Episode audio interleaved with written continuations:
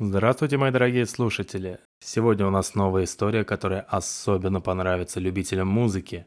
Но перед ее началом я хочу напомнить о том, что в описании подкаста есть ссылка на мою страницу на Литресе, где я выкладываю свои книги.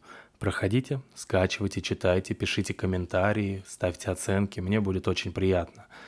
А сегодняшняя наша история называется «Адская мелодия». Эта история передана мне письмом через знакомых. Рассказана она молодым человеком лет 30, не пожелавшим называть свое имя. Музыкой я интересовался всю свою сознательную жизнь, а к окончанию школы имел за плечами несколько лет обучения в музыкальном кружке, где и изучил нотные азы. Именно там я познакомился с ребятами, мечтавшими создать свою собственную группу, которая способна была бы превзойти популярный в то время начало 90-х «Ласковый май». Но, как оказалось впоследствии, из всей этой компании больше всего этого хотел именно я. Работал я тогда как одержимый, успевая не только сходить в школу, но и самостоятельно, путем нечеловеческого упрямства, учиться играть на гитаре. Естественно, что мое старание заметили преподаватели и начали меня ставить в пример остальным, что очень не понравилось нашему лидеру, который до меня тут был любимчиком – в общем, после недолгих угроз он просто выгнал меня из группы, хотя к тому времени большая часть материала, который мы подготовили для альбома, была придумана и написана мной. В итоге, после исключения из команды, мне пришлось также уйти и из кружка. И только после того, как я несколько недель не приходил туда, меня вызвал на разговор преподаватель, который расставил все по местам – как раз в то время мне на руки попала интересная книжка детского писателя Джани Радари. Наверное, многие помнят о мальчишке по имени Джельсамина, обладавшем разрушительным голосом. Меня, конечно, мало заинтересовали бы его фантазии, если бы не один рассказ, в котором говорилось о двух разбойниках, которые, записав пластинку с психотропной музыкой, запросто смогли ограбить всех посетителей магазина – которые при этом ничего не могли вспомнить.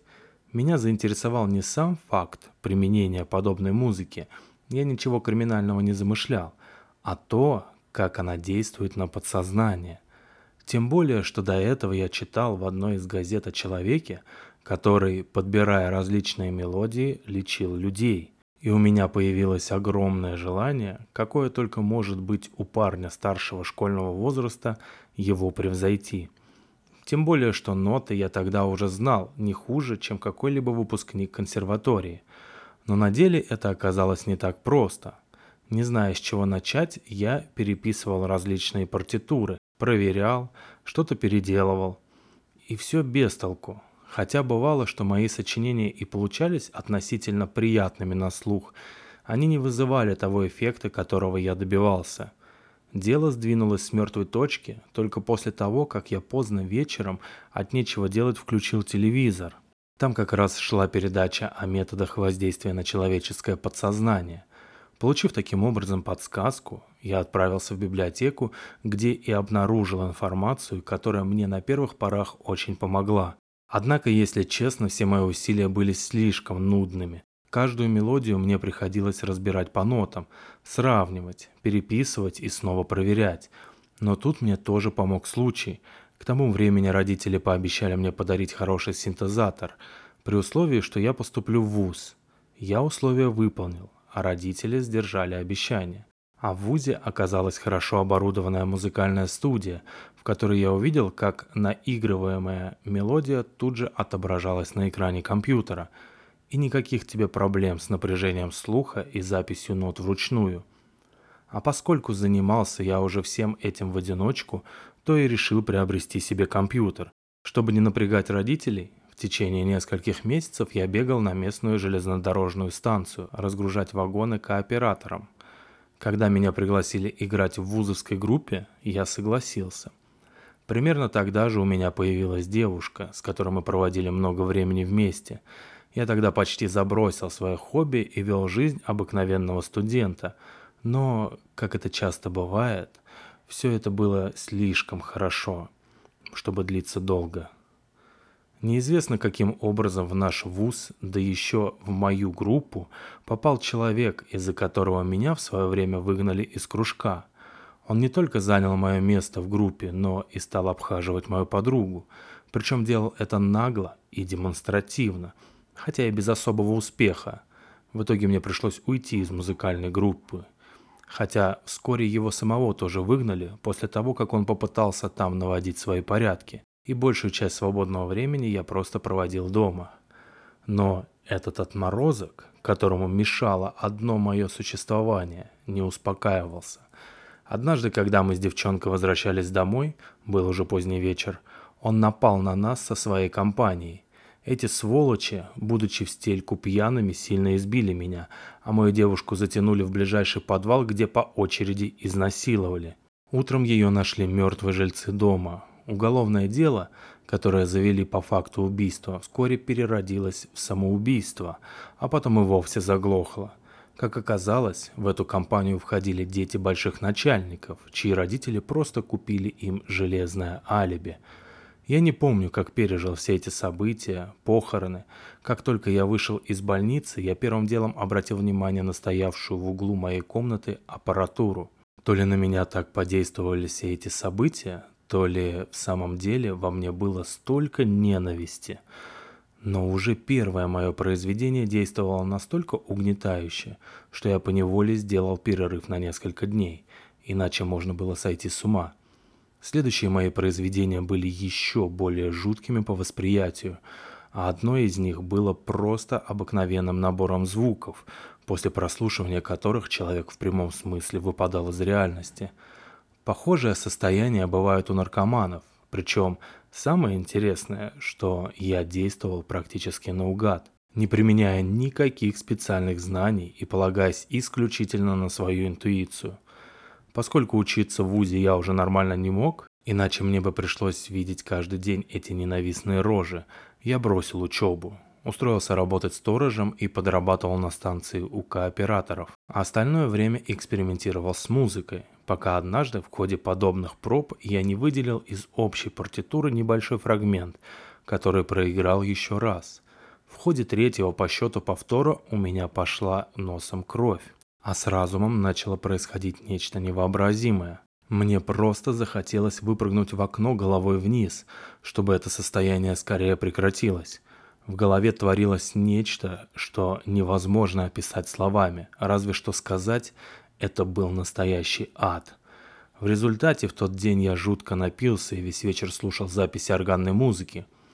Отпустило меня только на третий день.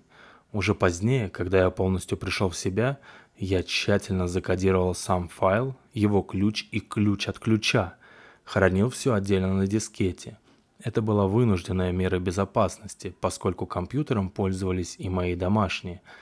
Примерно тогда же я понял, что буду делать дальше.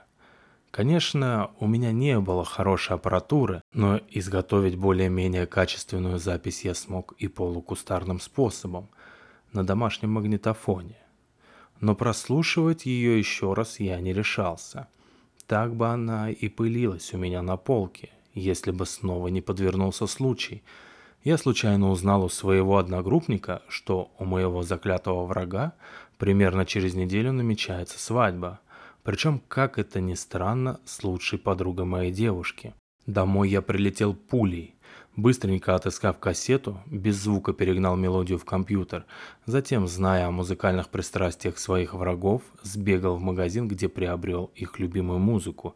Запись тоже перегнал в музыкальный редактор, соединил обе музыки, отодвинув свою далеко на задний план, что на слуху она не воспринималась, и заново переписал кассету.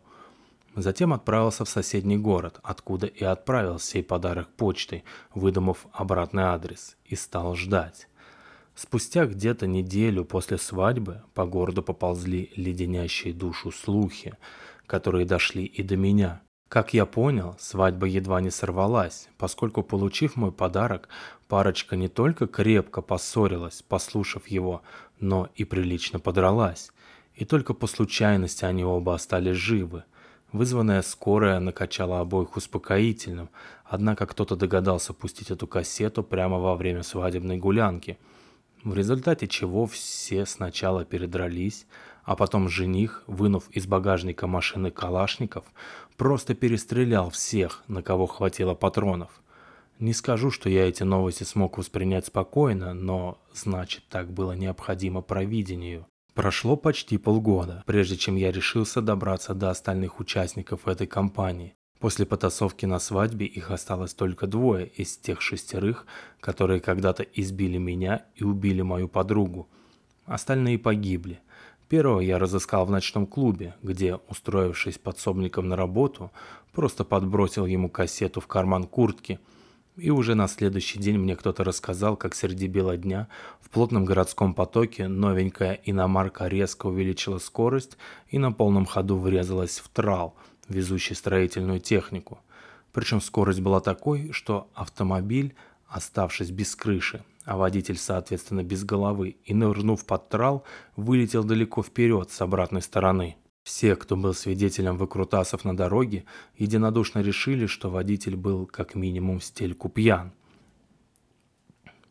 Последнего же негодяя мне никак не удавалось выловить, чтобы подсунуть ему пленку, и мне пришлось почти месяц с лишним следовать за ним по пятам, пока, наконец, однажды вечером он не возвращался домой в дымину пьяным.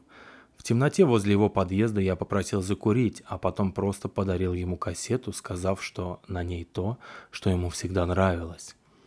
Расстались мы тогда очень большими друзьями.